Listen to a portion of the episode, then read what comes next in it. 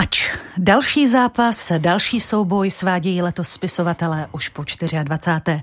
Jako každé léto i letošní červenec patří největšímu středoevropskému literárnímu festivalu Měsíci autorského čtení. A jako každý rok i letos ho pořádá brněnské nakladatelství Větrné mlýny, odkud k nám přichází do studia programový ředitel festivalu Petr Minařík. Petře, vítej opět po roce. Dobré ráno, případně dobré dopoledne.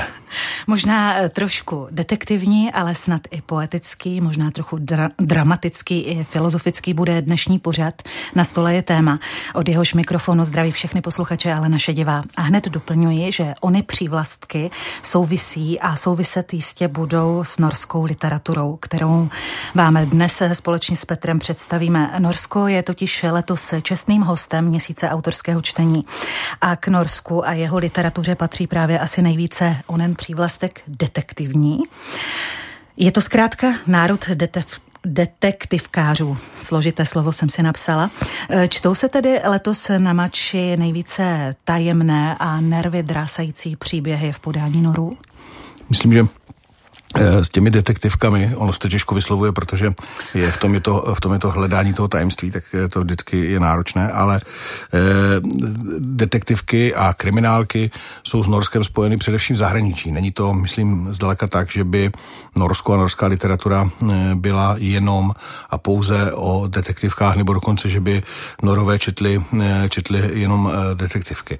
Ale je to, je to jakýsi fenomén, eh, pravděpodobně související s tím, že možná v nějaké novodobé historii ta norská detektivka způsobila renesanci detektivky jako takové, protože, eh, co si budeme povídat, on to byl takový eh, mírně eh, pokleslejší žánr, který si kupovali lidi, kteří třeba luštili křižovky, anebo měli rádi takovou oddychovou letní četbu. Červenou knihovnu. Červenou knihovnu k vodě a tak dále. Nic, nic proti tomu, jenom zkrátka bylo to trošičku na okraji a myslím, že skrze, řekněme, skandinávskou detektivku se podařilo to ten, ten žánr eh, katapultovat potom do toho mainstreamu. To znamená, že už to nečetli jenom, jenom eh, houbaři, kteří měli eh, chvilku mezi jedním a druhým řípkem, ale, ale začala, to, začala to číst jakoby jak to říct, čtenářská střední třída. Mm-hmm. Dá se tedy říci, že se z detektivky stal kvalitní žánr? Ano, minimálně z té, z té skandinávské a, a samozřejmě taky určitě ne ve všech případech, ale jak, myslím to vidíme i kdo, kdo se dívá na, na třeba uh, tu kvality TV, na, na různé seriály a věci, které jsou zpracovány podle uh, těch eh, norských norů. Přel, hmm. norů, tak, takže to obvykle stojí za to. Je to taky samozřejmě velký inspirační zdroj pro tvůrce na celém světě, takže je to značka, která potom se rozšířila do celého světa. No ale my jsme během měsíce autorského čtení na ní téměř rezignovali. My tam máme samozřejmě eh, jednoho, dva autory, kteří eh, detektivky píšou, ale jinak většina těch autorů, našich autorů jsou nedetektivkáři, právě proto, že chceme mm, publiku představit eh, to jiné, to, co ještě neznají, což je princip měsíce autorského čtení. K tomu se určitě ještě dostaneme, ale promiň, Petře, já bych ještě chvilku u té detektivky zůstala. A, mm, to vysvětlení je tak úplně prozaické, jednoduché, že oni píšou rádi detektivky a možná i čtou. Eh, je to čím? Tím drsným severem? Je to zkrátka přitahuje? Mm, já, já si nejsem úplně jistý. Já si myslím, že tam se opravdu jde o to povýšení toho, z toho takového trošičku laciního, ale e, samozřejmě zase s, e, s tou rezervou, že jsme tady měli, e, že jsme tady měli e, Sherlocka Holmese a měli jsme tady P.D. Jamesovou a tak dále. Měli jsme tady taky samozřejmě ve světové literatuře, nebo to jsou ne, to nekonečné. Agatha Christie, Agatha když Christie, se řekne, přesně jasně. tak. Ale Eh, ale eh, myslím si, že eh, to byl upadající žánr právě pro ty takzvaně renomované autory, že, že, že, že si na to dávali pozor, nechtěli, nechtěli třeba s tím nic mít společného, nebo měli pocit, že třeba už je to jako vyčerpaný žánr, že se tam nedá nic nového objevit. Je otázka, jestli dá, ale no minimálně vrah, ale, ale z toho tvůrčího pohledu, jestli se tam dá něco nového objevit. A to, oni, to, oni to posunuli do toho mainstreamu, to znamená, já bych spíš mluvil o tom, než že je to drsný sever, drsný sever eh, vrahů a tak dále, takže je to spíš eh, země, která dělá věci kvalitně eh, v, v nejrůznějších, nejrůznějších oblastech. To znamená, že vzali si detektivku a dokázali, samozřejmě zabalili do toho norského prostředí, přesně jak říkáš, velká země, déšť, déšť, déšť, nikde nikdo a najednou buch a vražda, ale, ale ale to jsou, to jsou kulisy, které samozřejmě by se konec konců dali dobře Aplikovat vytvořit všude. i na Jižní Moravě, jo. Ale e, taky jdeš, jdeš a nic. Ale, ale na druhou stranu si myslím, že oni opravdu umí s těmi věcmi pracovat jakoby v té, v té, s tou přidanou hodnotou a myslím, že takhle dělají všechno, takhle dělají svoji zemi, takhle dělají, takhle dělají kulturu obecně a e, proto se jim taky daří a proto se z toho stal z něčeho, jako, z něčeho, co, co leželo na zemi, co nikdo nechtěl, příliš se o to nikdo nezajímal, hmm. tak se z toho stal hmm. e, exportní, exportní trhák. A je pravda, že taky e, autority, které se zabývají podporou e, norské literatury do zahraničí, tak se té detektivce věnovali. Tak vycítili, že tohle může být ten žánr. Vlastně ve chvíli, kdy, já nevím, třeba v Česku se začalo uvažovat, že by se mohla natočit nějaká detektivka a v dramaturgiích televizí ještě si říkali, a není to moc a tak dál, tak v tu chvíli oni už měli ten, ten pík, ten vrchol za sebou a pak my se to začali točit. Jo. E, to, a teď je to u nás, protože jsme samozřejmě spoždění. Takže, mm, takže si myslím, že tohle, e, tohle je ten rozdíl, že oni nejdou jenom, oni nesledují trendy, které jsou, ale oni jsou objevitelé těch trendů mm. a to si myslím, že je důležité. Ale znovu říkám, netýká se to jenom detektivky, týká se to celého, celých, e, celé řady aspektů života od, já nevím, sociální oblasti, od toho, jak kulturu promují. To je poloviční národ na počet obyvatel, než je Česko. A jak je Norsko známe, jak je Norsko, jaký má cvenk a jaký má zvuk e, ve světě a jaký, jaký zvuk má Česko. Tak samozřejmě jsou k tomu, k tomu nějaké objektivní důvody, nějaká minulost a tedy nějaké peníze. Na druhou stranu je zatím neuvěřitelná intenzivní práce, kterou, kterou ti Norové odvádějí k tomu, aby to, co dělají, bylo smysluplné, aby i, i dejme tomu pětimilionový národ se mohl prorazit. A každý dneska si Norsko spojí, si Norsko spojí s tím, že jsou tam kvalitní, je tam kvalitní literatura, jsou tam kvalitní autoři, takže to zřejmě bude chytrá země, z které se třeba vyplatí koupit si nějaký výrobek. Když, to, když se na Česko, tak si každý představí, co, že oni tam něco montují. Tak tohle si myslím, že je ten rozdíl a e, srovnáváme to s Českem. A e, tohle je, tohle je ta zápletka té detektivky, že, že ten vrah je většinou lenost nebo naše, naše nesnaživost nebo to, že ty věci nedotahujeme, anebo že jenom sledujeme to, co, to, co frčí. Ale to nestačí. Hmm, to, je, to je zajímavé, takže máme se i až, asi naši čeští autoři se mají uh, proč a jak inspirovat od noru. Pojďme si tedy udělat obrázek o těch norech, tedy především, protože jsme tady dnes kvůli měsíci autorského čtení o jejich psaní, o jejich autorech.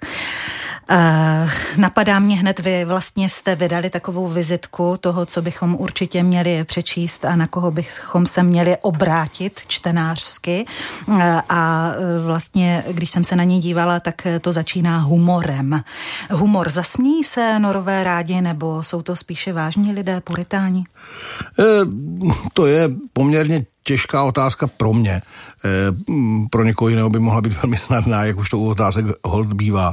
Ale e, já si zaprvé nepřipadám úplně jako znalec norské literatury. Ani e, nejsem, četl jsi něco? Morzu, četl jsem, četl jsem několik, několik knih, několika norských autorů a teď jsem četl, teď začínám číst, protože čtu jednak ty ukázky těch autorů tak, jak, tak, jak se překládají a během měsíce autorského čtení tak, eh, takže eh, můžu klidně a směle říct, eh, že norové jsou velmi, a to ještě samozřejmě souvisí s nějakým osobním setkáváním se s těmi autory, takže tím je to ještě podpořeno, tak můžu říct, že jsou velmi, velmi tak pohodový, to je takové nepříjemné slovo, ale jak to říct jinak, ale, ale zkrátka přátelští a e, jsou, jsou i slavní autoři a spisovatelé jsou velmi, velmi, velmi střícní, velmi milí, rádi, e, rádi komunikují. Mám pocit, že ten výjezd do střední Evropy je pro ně pro ně v něčem e, taky dobrodružný, dobrodružným a e, že, je to, že je to těžší. A řekl bych, že mají i humor a je to, je to, je to asi ten severský humor, který je... Který Takže je, zase drsný. Eh, možná takový tiší, jo? Že, že jak máme tichá vína, bouřlivá vína, nebo jak se to, jak se to říká kvůli DPH, tak, eh, tak máme, eh, máme, myslím, že norský humor bude takový, takový, který se možná víc blíží třeba tomu anglickému, ale zároveň bude ještě trošičku jako drsnější, bude, bude pomalejc, pomalejc docházet, mm-hmm. nebude to takové to svištění metafory na metaforu a, a příměru, ale mám, mám zase ještě svoji teorii a myslím si, že se to týká spíš těch menších národů, které žijí třeba v sousedství s dalšími většími nebo stejně malými národy, ale vždycky se to tak jako prolíná, jsou tam různé vazby a chvilku nepřátelské a pak přátelské, tak, tak z, toho, z toho vzniká celá řada důvodů pro humor. Že si myslím, že, že zkrátka těm malým národům je ten humor nějak daný a oni ho potřebují, protože už nic jiného nemají. Že ty velké země, mm, velké země se berou často vážně a e, neumí vtipkovat e, na svůj úkor a tím pádem ani neumí e, vtipkovat na úkor někoho jiného a jsou, jsou, jsou spíš jenom jako třeba potom nepřátelští. Takže dělají si norové i legraci sami za sebe? Třeba i tady e, přímo živě na, na mači? No, e, že bych teď tady vystřelil v tím, že tři, jdou tři norové a, e, to a jeden z to, to nemám, ale... Ale v těch knihách, ale jako v těch, v těch, v těch, knihách, v těch knihách určitě mají e, autory, které jsme zatím měli, tak e, minimálně dva, tři z nich byli, byli že Eh, jestli, jestli tohle ti stačí jako důkaz, že se eh, v publiku smáli. Takže, takže to určitě. Určitě oni sami, když potom sedí třeba s námi v divadle se na provázku tam na zahrádce a tak dále, když si povídáme, tak jsou taky vtipní, veselí, sebeironičtí, takže možná, možná jsou, to bych asi řekl, že je ten rozdíl oproti, oproti našim, našemu takzvanému humoru, uh, že možná jsou méně, uh, méně cyničtí, jak jsme my. My jsme samozřejmě trošičku, že my jsme tak cyničtěli, takže e, náš humor už není ani černý, ale už je úplně někdy, někdy bez hranic, což má taky jisté kouzlo, na druhou stranu to může být velmi nebezpečné. Cynismus je e, e, trošičku maličko dobrý sluha, ale především je to zlý pán, tak, hmm.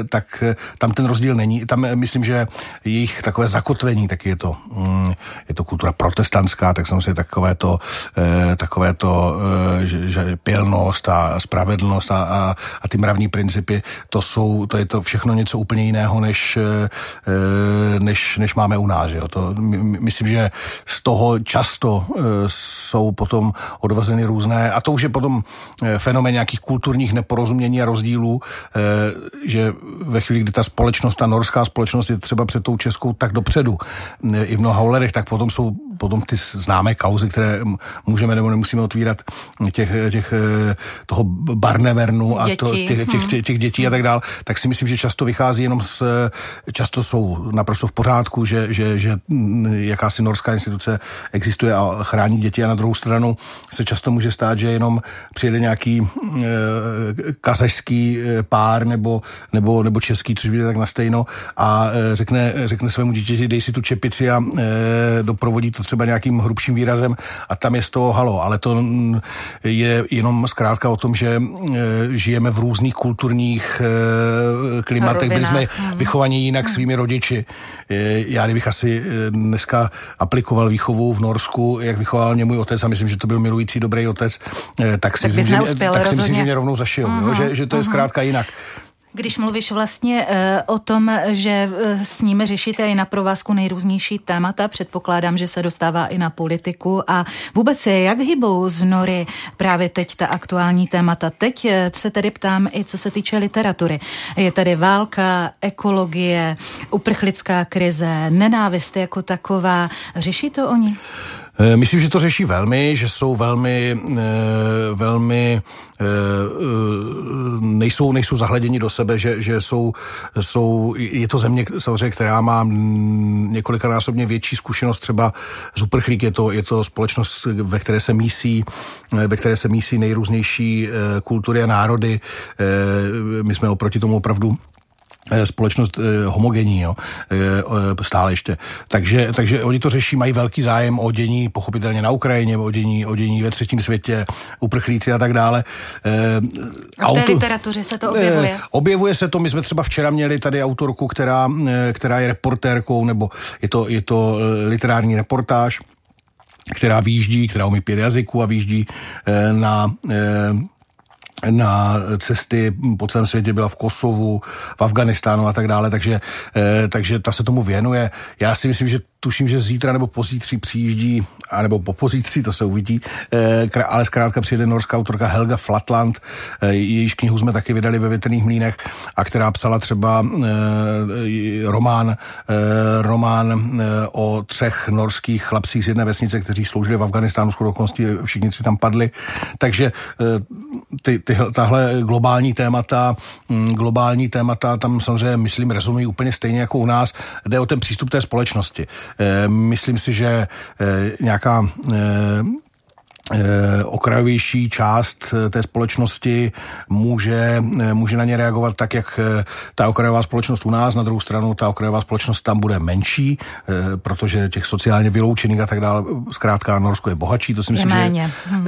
přesně tak. Na druhou stranu, pochopitelně ten, hm, to, že ten, ta rychlost toho, hm, která rychlost, řekněme, některých hm, liberálních nebo pokrokových progresivních progresivních eh, eh, trendů a změn, které jdou, tak eh, samozřejmě může vést, a které si myslím, že jsou obecně správné, tak pochopitelně může, může některé lidi znejistit, může některé lidi, může na ně být zkrátka příliš rychlá a vůči tomu může být ta reakce naopak, a teď, teď nemluvím o nějakých sociálně vyloučených, ale mluvím o lidech, kteří si prostě řeknou, tak tohle už je moc, jo, jo v těch oblastech genderu a tak dál. Zkrátka ty lidi si řeknou, no, tak my jsme chtěli tohle, to je v pořádku a teď zase je tady agenda, která je dvakrát tak velká takže, takže ty lidi to zkrátka nestihnou, eh, nestihnout pojmout. Kdybych na to měl teď jeden, jeden takový konkrétní příklad, my eh, s rodinou jezdíme často, eh, nebo jsem tam jezdíme do Řecka a já jsem eh, teď někdy v květnu, když jsme tam jeli, tak jsem si přečetl někde, že v Evropském parlamentu navrhují, že do roku 2035 musí všechny domy nějak jako znově zateplený, musí tam být naví okna, úplně. A teď jsem si to četl a chvilku jsem tak seděl a říkal jsem si, mám nějaký domek po oci tady na Jižní Moravě, jsem si říkal, jak já to budu dělat a teď to bude jako toto. A jsem jsem z toho trápení a pak jsem přijel do toho Řecka, uklidnil jsem se, jo, že jsem si říkal, že jsou to vlastně věci, které Nic někdo, ně, ně, někdy, někdo plánuje v tom Bruselu, ale kdyby to měl dělat v tom Řecku, tak si myslím, že, že eh, nešlo prostě. jako prostě. stavět prostě na měsíci bude jednodušší. Jo? Takže, eh, takže ono to jsou takové, no ale právě tahle dynamika, rychlost, která je třeba někdy i té norské společnosti, která může být odpoutaná od toho zbytku té Evropy. Jo? Od toho, že máme jako progresivní, výborné, bohaté Norsko a na druhou stranu máme, eh, máme třeba chudých a tak dále, takže to nemusí fungovat. Ale, a teď se znám k tomu podstatnému, jsou to spisovatelé, kteří mají být vnímaví a kteří mají to, co třeba nedokážou často politici nebo tak reflektovat tu eh, skutečnost. Nebo, nebo i myslitelé, hmm. takže to jsou schopni reflektovat a jsou schopni ty pohledy dávat dohromady. To znamená, měli by, měli by být schopni vycítit, že to, co unese papír, nemusí unést člověk. Hmm. Eh, když mluvíš eh, vlastně o těch problémech, které teď eh, aktuálně hýbou světem, minimálně Evropou, Česká republika hm, je, aspoň já to tak vnímám, značně rozdělená názorově. U těch norů to tedy takhle necítíš. Já nemám žádný průzkum, takže to nevím. A zase bavíme, ale teď bavíme, s nimi mluvíš. Jasně, ale jsou to spisovatele.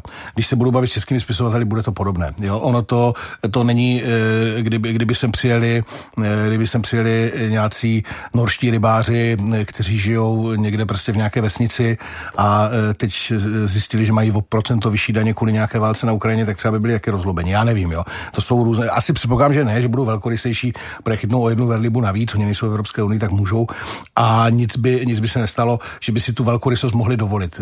Če- mnoho Čechů není velkorysých, protože si to zkrátka nemůže dovolit, že jsou úzdi.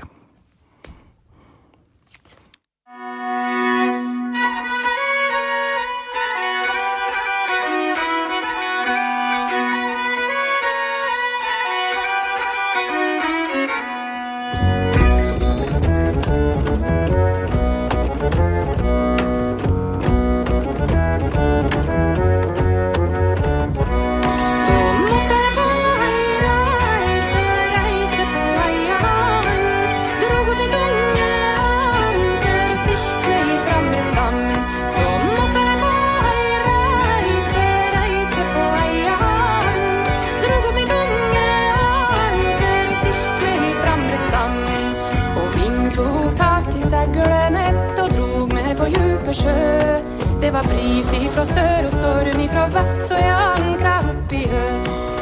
Jeg søkte meg til nye plasser der ingen visst kan jeg var. Det ringer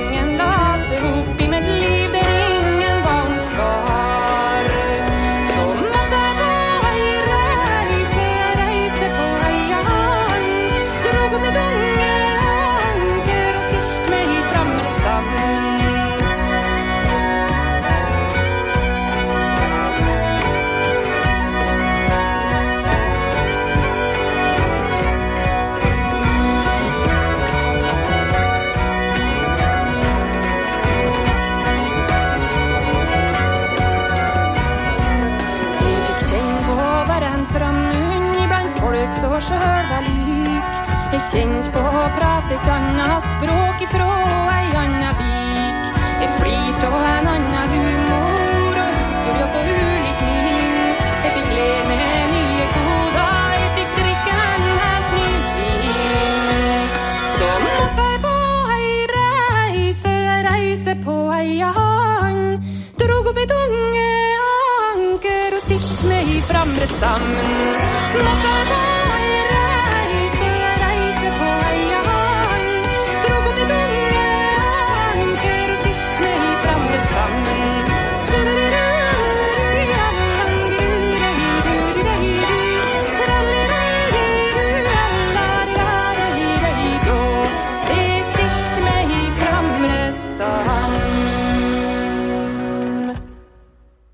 Měsíc autorského čtení eh, 2023, takzvaný Mač. A o něm dnes s Petrem Minaříkem, programovým ředitelem tohoto festivalu a také nakladatelem z Větrných mlínů, který přišel do studia Rádia Proglas.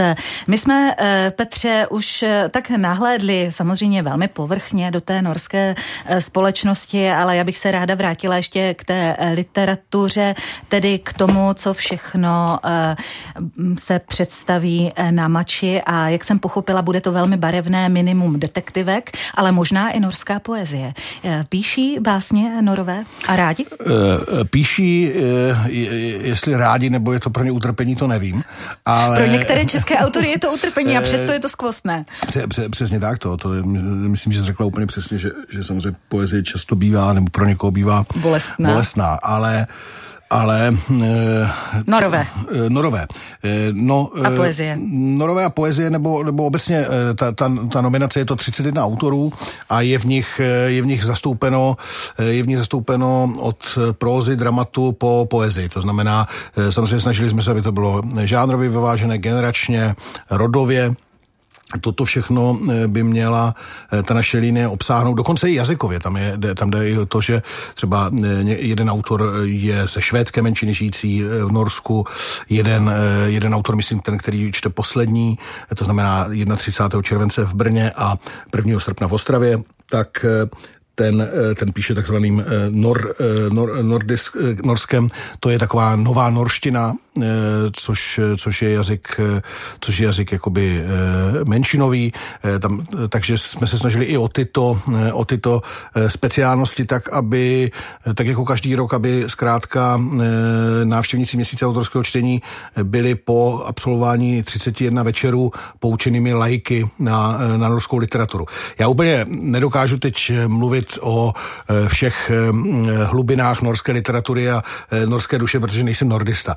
Eh, eh, To bych každý rok tady mohl chodit a příští rok třeba bude Tajván a teď bych tady eh, mluvil Musíš si čínsky. to nastudovat Eh, pro proglas. eh, Na to už jsem jaksi trošku starý a myslím, že ani jako mladý jsem na to nebyl eh, úplně nejlepší, takže bych to nedokázal, proto máme eh, skvělé eh, dramaturgie, dramaturgické týmy a proto se na tom pracuje tak dlouho, aby, aby ta eh, výsledná sestava byla co nejlepší. Možná, jestli to někoho zajímá, já o tom pochybuji, ale mě to zajímá, tak té, k té dramaturgii řeknu snad jednu poznámku, eh, kterou já považuji za důležitou, že my na rozdíl třeba od knižních veletrhů se snažíme, že literární festival eh, má být objevitelský, má, být, eh, má, má dělat to, že, že má ty autory Představy nové autory, neznámé. Tak, to znamená, že knižní veletrh představuje knihu. Tam je ten jako produkt, je ta kniha. To znamená, přijede autor a má se už prezentovat ta kniha, která se má dostat co nejvíc čtenářům. My naopak máme prezentovat toho autora a třeba i ho nabídnout profesionálům, aby ho eh, vydali, nebo zkrátka seznámit s tou literaturou a s tím, s tím autorem. To je, myslím, trošičku rozdíl mezi literárním festivalem a knižním veletrhem. A proto tady na Mači letos není třeba Jonesbo. Eh, Není tady jednak proto, eh, my jsme, my jsme ho tedy popravdě to řečeno... by byl velký trhák. Eh, eh, Popravdě řečeno, on kdyby se ozval, že chce přijet, tak my jsme asi neřekli ne. Na druhou stranu, my jsme ho neoslovovali, neoslovovali cíleně, protože jednak jsem si říkal, že je to vždycky dobrá otázka pro všechny novináře, kteří se na to budou ptát, proč není Nesbo. Eh, A já se neptám, proč není, já tvrdím, že to vím. Výborně, ale no, protože se taky poctivě seznámila s programem. Ale my jsme ho nezvali, protože jsme si říkali, že Nesbo je přesně autor, který je tady etablovaný, kterého všichni znají, vyprodají, tam, ne, tam není co objevit, to by bylo jenom svolání fanouškovské komunity. Hmm. E, což... Ale byla by nadšená. Byla by nadšená, na druhou stranu to, to je příležitost, kterou může udělat kterýkoliv nakladatel, nebo ideálně nakladatel vydávajícího ne, Nezboa, myslím, že kniha Zlín, a když se Nezboa pozvou, tak, tak vyprodají, mm, vyprodají Semilaso v Brně a prodají možná spoustu... I víc, možná, možná i Rondo. Možná i Rondo, nebo tu novou halu, která se nám tady staví, a nebo bude stavět, uvidíme. Ale e, takže, takže si myslím, že prodají tam spoustu knih, takže to je věc, kterou, kterou může udělat kdokoliv jiný a nemusíme je dělat my. Ano, není to vaším cílem. A tak e, ještě se tedy vrátím k těm žánrům, protože říkal si, že je to opravdu žánrově hmm. barevné.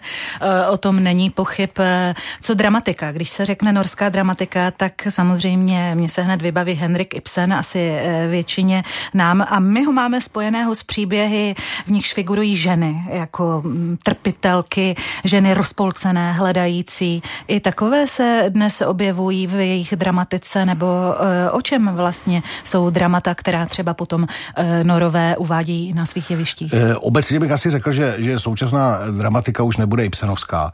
E, bude, bude mnohem, ale znovu říkám i s tou rezervou toho, že, že nejsem taky znalec norské dramatiky, ale pár autorů jsme i třeba vydali ve větrných mlínech, třeba Mortera Jostada, tak je to současná, já bych, já bych opravdu si troufl tvrdit, že třeba zrovna drama e, se, se už tak dotýká skoro, e, skoro té hranice toho, že existuje cosi jako současné evropské drama, jo? Že, že tam už se to blíží tomu, že, že e, se skoro tím, jak je, i, te, i ta divadla se navštěvují, jsou festivaly a tak dál, pohybuje se to v tom globálním, minimálně evropském prostředí, tak si myslím, že samozřejmě existují lokální témata, e, lokální náměty, příběhy, to, to, je, to je bez sporu, ale e, obecně si myslím, že existuje cosi jako současné evropské drama a Norsko je toho, no, Norsko je toho samozřejmě pilířem a součástí, jo, takže, hmm. takže si myslím, že ta témata, která se tam objevují, budou, budou velmi podobná. Možná, je, možná těžko říct, jestli v jiné intenzitě, než třeba když já jsem, jsem polské drama bojující proti e, e, fundamentálnímu katolicismu a tak dále, tak třeba v Norsku to e, budou, budou vidět jinak, ale, ale neméně, neméně silně samozřejmě, že e, tak jako v celé literatuře, tak i v dramatu norském se objevuje, objevují témata ekologická, my to někdy handlivě říkáme aktivistická, ale já bych spíš řekl Eh, témata lidí, kterým není všechno jedno, tak eh, tohle, tohle eh, nepochybně najdeme taky v norském dramatu, ale stejně tak i v té próze. Jo. Hmm. A když mluvíš tedy vlastně takhle globálně současné evropské drama, současná, současná evropská literatura, možná bychom mohli no. říci, co říkají právě norové na českou literaturu. Bavili jste se o tom v těch společných diskuzích? Znají vůbec naše autory? Myslím si, že málo, myslím si, že obecně málo. Nečtou z těch, Čechy. Ono jich taky moc nevychází vychází. V Norsku jsou podle mě dva nebo tři eh, dobří překladatelé do češtiny. Eh, už dávno tam není bohemistika, eh, protože se o to nikdo nestará, protože nám to jedno. Tak ten stát, který samozřejmě by se o tohle měl starat, tak, tak to nepodporuje, takže nemáme, nemáme bohemistiku v Norsku. Tím pádem, a tím pádem nemáme knihy. Tím pádem ne, ne, ne, ne, se neučí hmm. noví talentovaní lidé česky a, a přijdou třeba na polštinu nebo, nebo na, na japonštinu a tím pádem, tím pádem nejsou překlady, takže, takže oni mají i malou, samozřejmě znají Kunderu, znají Haška, znají tady tyhle věci už Ale úplně, neznají ty nové tedy. Ale ty nové, autory. nové téměř hmm. neznají. Vyšel tam uh, v nakladatelství uh, v nakladatelství v Oslu, které vede Knut Gunnar, tak vyšla, vyšla nedávno Petra Hulová, Jáchym Topol, takže objevují se tam tato jména, ale je to, jsou to jednotky, uh, jednotky knih uh, za, za rok. A jak je to naopak, tedy co se týče překladu z norštiny do češtiny? Je, tam bys byl také kritický? No, tak tam je to naopak, tam je to naopak eh, úplně nejslavnější období. Eh, norská literatura je jedna z nejpřekládanějších do češtiny těch eh, nordistů, kvalitních nordistů je v České republice nepočítaně.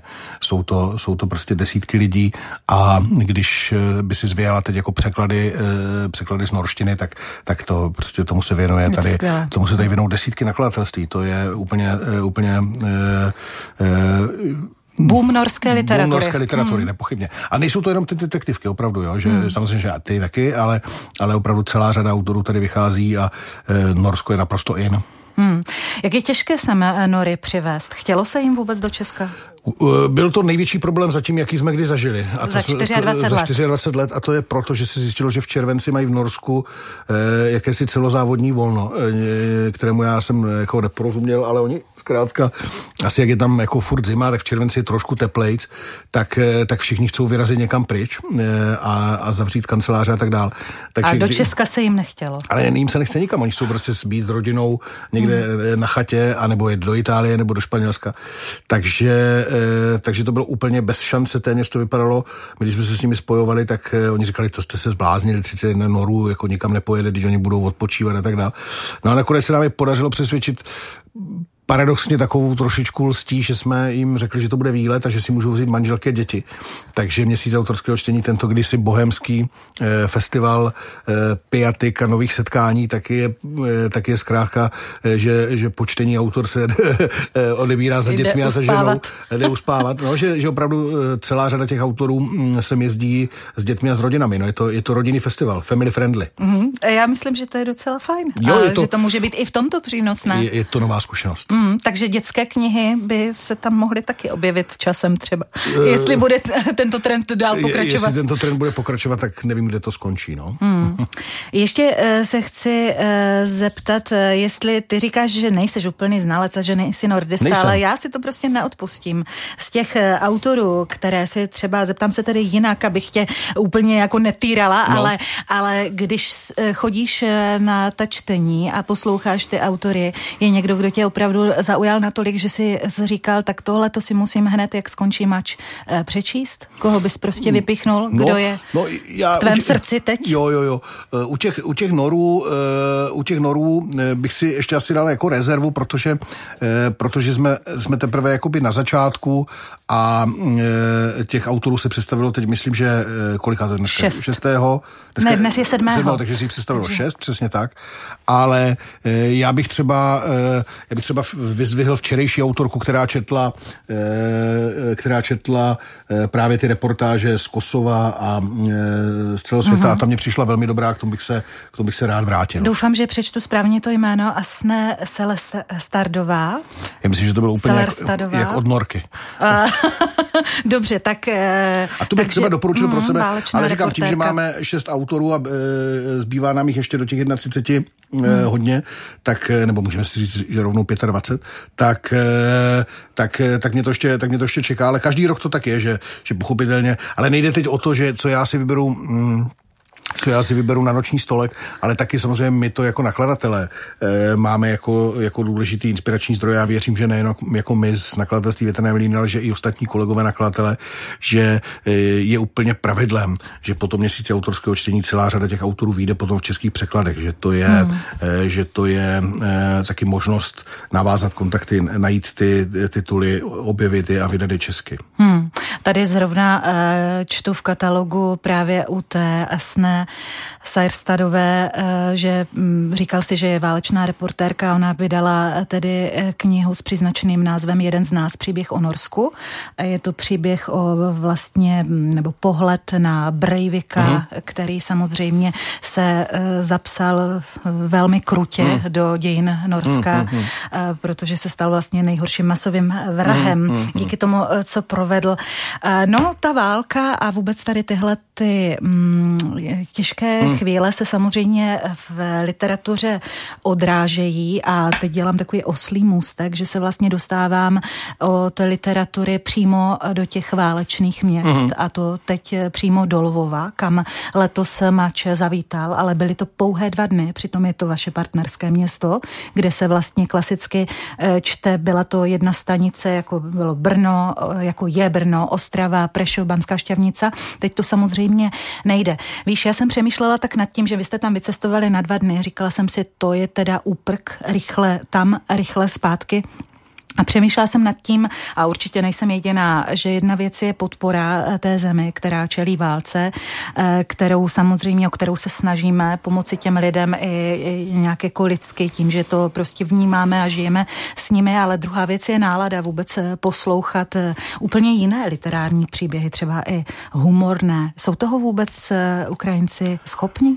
To je důležitá otázka, kterou my jsme si kladli, když jsme tam výjížděli A já jsem se samozřejmě ptal našeho kamaráda Hrihorie Semenčuka, který je nejenom náš kamarád, ale taky spolupořadatel té ukrajinské části měsíce autorského čtení, jestli, jestli lidi mají náladu na nějaké, na nějaké Čechy a Slováky, kteří jim tam přijedou přečítat. A že říkal, tam že... norové nebyli, samozřejmě ano, to bychom ano, měli ano, říci. Ale on říkal, že naopak, že, že, že, že velmi se na to těší a že té kultury je obecně na Ukrajině teď z pochopitelných důvodů málo a že jsou všechny večery plné a že lidi to přijímají nadšeně. No a to my jsme tam zažili na vlastní kůži, protože jsme tam e, zažili tři veřejné večery a potom celou řadu ještě potom takových kulatých stolů a jednání e, e, se, se zástupci kulturních organizací a ta, ta přijetí byla milá. E, myslím, že ne formálně, že se to dá poznat a e, ta autorská čtení byla navštívená, byly velké aplauzy, velké potlesky. E, my se samozřejmě to trošičku dělali i kde to šlo a kde to bylo možné, že, že e, ti naši autoři, kteří četli, tak ty ukázky, oni nebyly třeba ukrajinské válce, i když samozřejmě měli jsme tam třeba Adelu Knapovou, která četla z knížky, která e, přímo e, je, je literární reportáží ze začátku toho konfliktu z loňského března ale e, byly tam texty, e, které jsou o nějakých třeba e, obecnějších existenciálních traumatech a hrůzách, které, i když se odehrávají eh, o stovky kilometrů jinde, tak jsou velmi přítomné teď na tom místě ve Lvově. Takže já si troufám říct, že, že to smysl nejenom mělo, ale že se to setkalo i u ukrajinského publika s odezvou.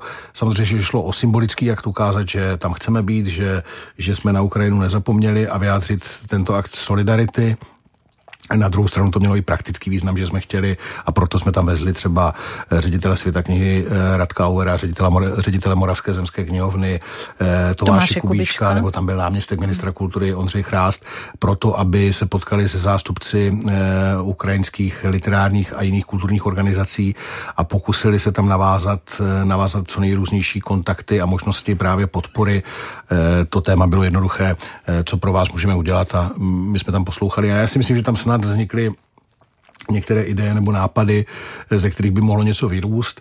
Já třeba nejvíc pléduju pro to, aby vznikl nějaký do budoucna česko-ukrajinský kulturní fond, který by mohl eh, podporovat vzájemné kulturní eh, projekty protože ta válka uh, jednou skončí, doufáme, že co, co nejdřív, ale myslím, že pro Česko je strašně životně důležité, aby se na tu Ukrajinu taky eh, dokázala dívat jiným způsobem.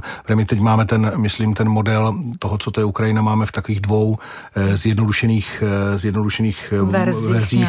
Jednak, že je to hmm. jako země úžasných bojovníků a potom výborných zedníků, kteří nám spraví naše domy. Jo? A já si myslím, že to nestačí a je potřeba tu Ukrajinu představovat taky mm, jako silnou evropskou kulturu, si myslím, že literárně mnohonásobně silnější než je Česká republika a nebo česká literatura současná. Ale myslím, že to tady nikdo neví a tohle je důležité taky, jak se díváme na tu Ukrajinu.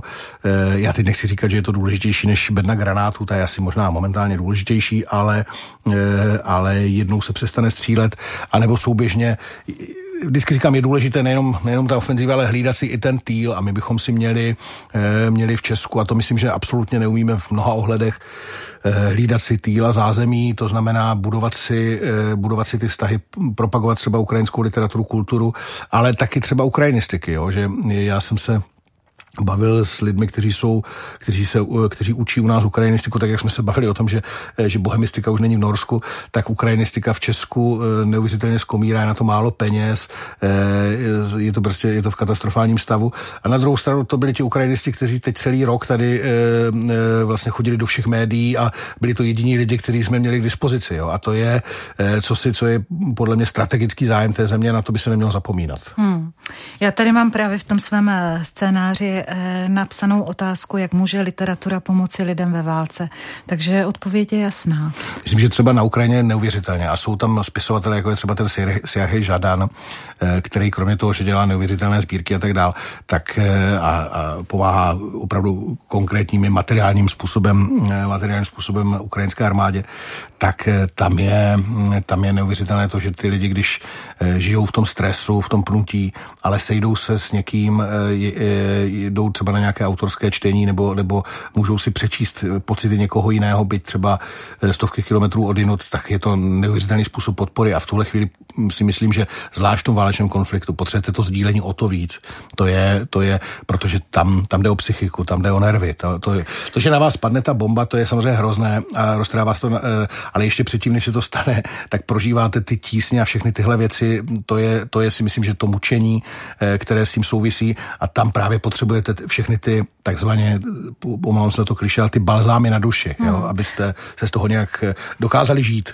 A i ukrajinští spisovatelé umírají ve válce. I ukrajinští spisovatelé umírají ve válce, to se stalo teď eh, Vlastně během té naší návštěvy ve Lvově, tak jsme se dozvěděli, že eh, to, to pravděpodobně eh, bylo i proběhlo českými médii, to byl ten útok, útok v Kramatorsku na tu pizzerii, tak tam, tam byla v té pizzerii výborná ukrajinská spisovatelka Viktoria Amelina, která v roce 2018 byla na měsíci autorského čtení a byla tam vážně zraněna a teď 1. července, 1. července eh, tomu tím zraněním podlehla a zemřela, eh, což, což je nám nesmírně líto a eh, možná jenom, jenom úplně shodou okolností, protože když jsem jel za vámi do Rádia Proglas, tak jsem si kupoval dnešní právo, je tam moc hezká vzpomínka od překladatele ukrajinisty Petra Kaliny, Kaliny na ní, tak dávám do pozornosti.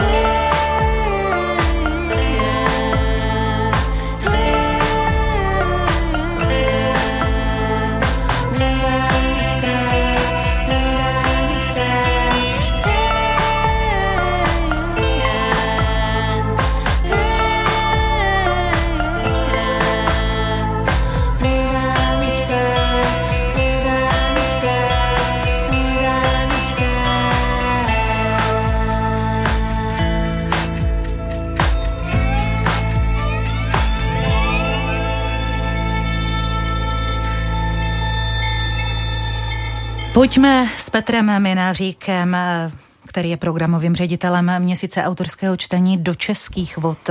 Česká linie Mače, my jsme malá země a vlastně já se dostávám zpátky k tomu, když už si vlastně mluvil o tom eh, v srovnání třeba českých autorů a norských autorů i co se týče tedy té kvantity, je pořád vůbec z čeho vybírat, tedy spíše z koho, koho zvát? Já když budu jmenovat Jiří Dědeček, Bogdan Trojak, Silva Fischerová, Petr Hroška, to jsou samozřejmě velká jména, pro nás čtenáře, ale vlastně ty si říkal, že podporujete i ty neznámé, objevujete. Máme z čeho je? Máme vůbec je, je kde objevovat? Myslím, že máme, máme, máme stále e, novou, nové generace třeba básníků, já bych upozornil třeba na Filipa Klegu nebo e, Dana Barta a další. To jsou shodou autoři taky z naší edice Mlad ve větrných mlínech vycházející. E, m, jsou, jsou skvělí prozajci každý rok, jako tady bych brněnskou konkurenci host vydávají, vydávají nepřeberné množství nových, eh, nových talentovaných, eh, talentovaných autorů mm, v próze. Eh, nepochybně to v divadle. Tam možná ten rozdíl je trošičku takový, že se nám nedaří prorazit s tím do světa. To je otázka, ale na kterou já nemám úplně odpověď. Jestli, jestli je to tím, že, že nemáme ty kvalitní autory, anebo, nebo nemáme tu, ten marketing, ten marketing a tu, hmm. tu podporu, protože s těmi penězi je to u nás vždycky takové, že, že, že prostě že, že nejsou a nikdy nebyly. To, nepamatuju si, kdy byli. A ono prostě za pět korun to dělat nejde a my to často děláme za pět korun a nebo ještě, ještě hloupě. Byť samozřejmě jsou tady jako pozitivní, kdybychom se bavili tak o tom funkcionářství, tak jsou tady pozitivní věci. Třeba vzniklo České literární centrum, které dělá kus práce a tak dále. Takže jsou tady, jsou tady pozitivnější věci ale možná, možná je to nepochybně taky tím, že, že nemáme ta, ta jména. Jo? Když se podíváme, tak v poslední době eh, ty Nobelovy ceny úplně eh, jak, jak v nějaké počítačové hře padaly kolem nás, jo? že Polsko, no. Polsko hmm. Rakousko, Rumunsko, eh, takže nebylo to, nebylo to tak daleko. V Maďarsku je Láslo Krásnohorka, je to byla, myslím, Man Booker Prize, teď si nejsem jistý, ale tuším, že ano, ale jsou to, jsou to jako velké ceny, velké, velké mezinárodní prestižní ocení a já si myslím, že jenom my Češi, Slováci eh, tady zůstáváme tak jakoby v, v sobě a moc se nám nedaří ten, eh, ten, eh, ten úplně výpadek na tu, na tu největší mezinárodní scénu. Je to těžké, možná jsme si to odžili v 60. letech, ale to už přece jenom, mm, to už je přece jenom právě. doba, no, to už je hmm, právě. že by se to no, mohlo no. zase otočit. Jaké jsou vlastně eh, parametry toho výběru těch českých autorů? Musí třeba v daném roce vydat knihu, nebo se musí stát úplně něco jiného? Měl by, měl by, měl by to být autor, který má samozřejmě co představit, buď to vydat knihu, nebo mít, nebo mít rukopis uh, knihy, kterou chce vydat. To je samozřejmě taky, taky nesmírně důležité. Uh, Snažíme se o to, aby to byli autoři, kteří třeba eh, ne tak často byli na měsíci autorského čtení, nebo ne v poslední době, byť se samozřejmě některá jména se, se opakují pravidelně, nic některá méně, vždycky je tam někdo nový, eh, takže eh, často to bývá spojené třeba i s křtem knížky, to bude případ třeba básníka Prozejka, laureáta ceny Magnesia Litera Danila Hradeckého, který, který vydá knížku a zrovna bude křtěna hmm. na měsíci autorského a čtení. někdy je to, když vzpomeneme na minulost sloučeno třeba i s narozeninami, jako třeba Pavel Kohout, který tady slavil a bylo to opravdu velkolepé. Bylo to velkolepé. velkolepý měsíc autorského čtení. Eh, ty si, Petře, sám v jednom rozhovoru eh, řekl, eh, všichni autoři jsou úžasní. A já se ptám v čem. Jak jsi to myslel? Že mají odvahu postavit se před publikum a jít takzvaně klišoidně řečeno z kůží na trh? To, tak, to kliše, které se vytvořili všichni autoři jsou úžasní, tak už teď nevím, to je taky kliše. v jakém, jakém kontextu jsem mu řekl. Nepochybně to je trošku kliše, ale asi jsem to, eh, a teď si z toho nechci dostat, ale chci na to seriózně odpovědět, mm. tak zřejmě jsem to myslel, že, eh, že eh, je mi sympatické, že někdo má tu odvahu eh, vystoupit před těmi lidmi a není to třeba úplně showman a že ho to láká, že zkrátka, ale to platí zase pro všechny obory a pro všechny, eh, pro všechny činnosti lidské, že eh, někdo chce, touží po té interakci a nebojí se jí slyšet. To znamená, já mě vždycky trošku protivný, když někdo třeba napíše nějaký status na sociální síť a potom neodpovídá na ty komentáře. Já taky ne, někdy neodpovídám, protože na to nemám nemám čas, ale, ale někdo to dělá programově, že zkrátka, tak tady jsem to řekl, to je to posvátné a teď už mě do toho nemluvte. do toho nemluvte. Já si myslím, že zjevená pravda je možná nějaká jedna dogmatická, ale potom jsou samozřejmě ty naše lidské a ty všechny. A člověk by měl toužit a chtít komentář a chtít právě eh, tu interakci. Já jsem měl rád vždycky spisovatel, jako byl třeba Jiří Kratochvil, který četl podle mě strašně, nebo čte, on ten, eh, stále čte strašně. A, eh, ale měl to rád, protože četl ze svého rukopisu a e, tam se někdo zasmál, tam někde někdo zašustil a on z toho poznal ty reakce a nebylo mu to jedno. Myslím, že to je důležité, že to těm lidem není jedno, že neudělají hotovku a řeknou, e, e, já, já nemyslím, že ten autor má myslet na čtenáře a vnucovat se jim a jít po tom vkusu, to ne, ale na druhou stranu, když už cokoliv vykonávám v lidském životě, ale to je, když ti uvařím kafe, tak zkrátka člověk má stát o to, co to způsobuje. Mm. Já právě přemýšlím, jestli ty si to řekl o těch spisovatelích, o těch autorech, že jsou úžasní. Já si říkám, jestli nejsou úžasní i ti jejich posluchači, eh, potažmu čtenáři, že umí vlastně tu odvahu náležitě ocenit, protože předpokládám, že asi na mači nikdo eh, nikdy nebyl vypískán, že takové fopa se tam prostě nestalo, jak na stadioně. Ne, ne, myslím, že ne, že, že nikdo nebyl vypískán pro slabý výkon, ale... Třeba ale, protože špatně četl. Ne, ne, ne, to naopak to je, to je vítáno, ale to je hned znamení, že tam patří, ale e, myslím, že diváci si to určitě zaslouží, že, že, že tomu, a zvlášť diváci v Brně, protože opravdu to bych chtěl zdůraznit, že já jsem z toho úplně, e, jsem, nemůžu tomu uvěřit, že my máme šestý den a každý den máme plno na ty norské autory zvlášť. A to je skvělé, že, že se podařilo už opravdu tady tu tradici zavést a že e, lidi dychtí po něčem, co neznají. To mě na tom nejvíc baví, protože většinu těch norských autorů neznají, je to v norštině, je to cizí svět, ale ty lidi jsou otevření a chtějí to poznávat, protože jsou chytří a vědí, že takhle se můžou něco dozvědět, že nemá smysl chodit na to, co už eh, jsme viděli stokrát nebo slyšeli, ale objevovat. A eh, tím pádem jako nejenom, nejenom skrze ty, nejenom ti autoři, ale i ty diváci jsou objevitelé. No. A e, samozřejmě ono to platí, že každé e, umělecké dílo potřebuje ty dvě strany, že e, tak, e, že film není bez diváka, e, kniha není bez čtenáře.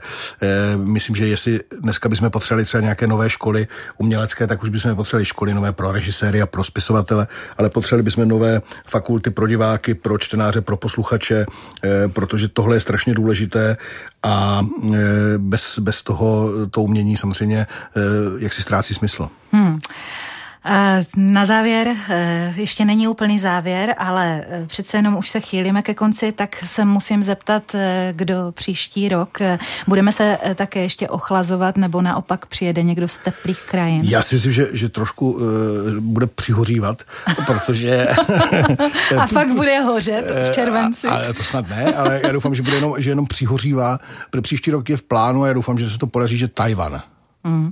Tak ty jsi ho jmenoval a já jmenoval. jsem si říkala, jestli jsi to tak jenom eh, vypustil, jsem to tak vypustil jak bublinku, jako bublinku. A balonek pak, se teď říká, a, a vlastně se, ano, balonky. Ano, dneska se říká balonky, tak jsem vypustil balonek a je z toho balón. A je z toho balón, no. tajvanský no. balón. No. no to je zajímavé, já se přiznám, že vůbec neznám tajvanskou literaturu, ty ano? E, znám jenom jedinou věc a to mě koupila moje žena, že, že mě koupila z nakladatelství, tuším, že Brody, e, e, nějaká antologie tajvanských povídek, tak to je jediné, co tady, ne, asi nepochybně vyšlo víc, ale to je jediné, co jsem, co jsem četl. A a dobře a se to četlo? Četlo se to dobře, eh, ale jinak samozřejmě jsem naprosto, naprosto neznalcem v tom a eh, právě o to více na to těším. Mm, tak my se budeme taky těšit na Tajvan. Mimochodem, když jsi zmínil tu svoji ženu, tak uh-huh. já zmíním ještě tvoji dcerku, ano. protože loni jsme se vlastně tady bavili o jejím příchodu na svět.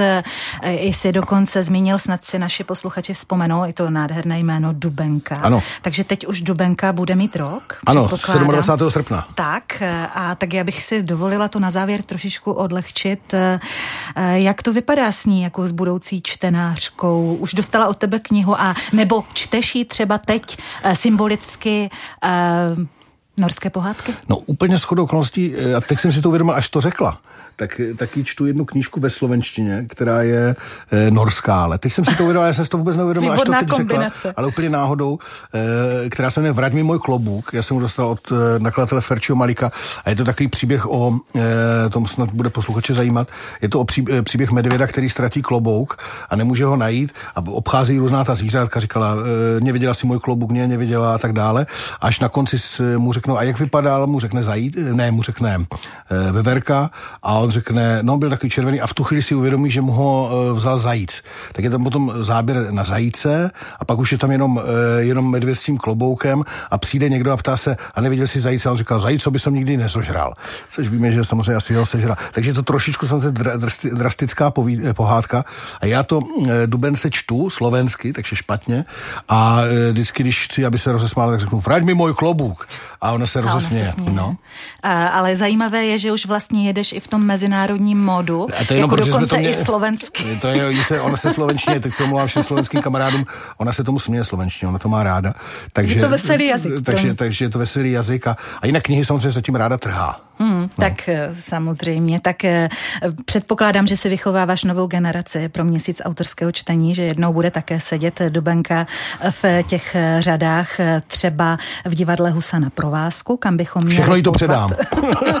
ano, ona, ona tu vlajkovou loď mače hmm. převezme, takže pojďme ještě na úplný konec pozvat kam. Teď je vlastně začí, začal 1. července mač, ano. probíhá na provázku v divadle Husa na provázku a ještě v partnerských městech. A ještě probíhá, myslím, že pro nás je důležitá Ostrava, to znamená v klubu Provoz. E, začíná se vždycky v 19 hodin čtením, čtením zahraničního autora, ve 20.30 čes, e, českého autora. Všechna vstupné jsou dobrovolná, norská čtení jsou tlumočena a e, překládána, takže jsou tam titulky, nikdo se nemusí bát a kdo nemůže do Brna nebo do Ostravy, což ho lituju, tak autorské čtení.cz, kde je taky kompletní program. Tolik Petr Minařík, programový ředitel festivalu Měsíce autorského čtení, nejenom roku 2023, ale všech, které vlastně do posud byly. Díky za návštěvu a za vhled nejenom do norské literatury. Děkuji moc za pozvání, vážím si toho. Od mikrofonu se loučí a příjemný poslech dalších pořadů Rádia Proglas přeje ale naše divá.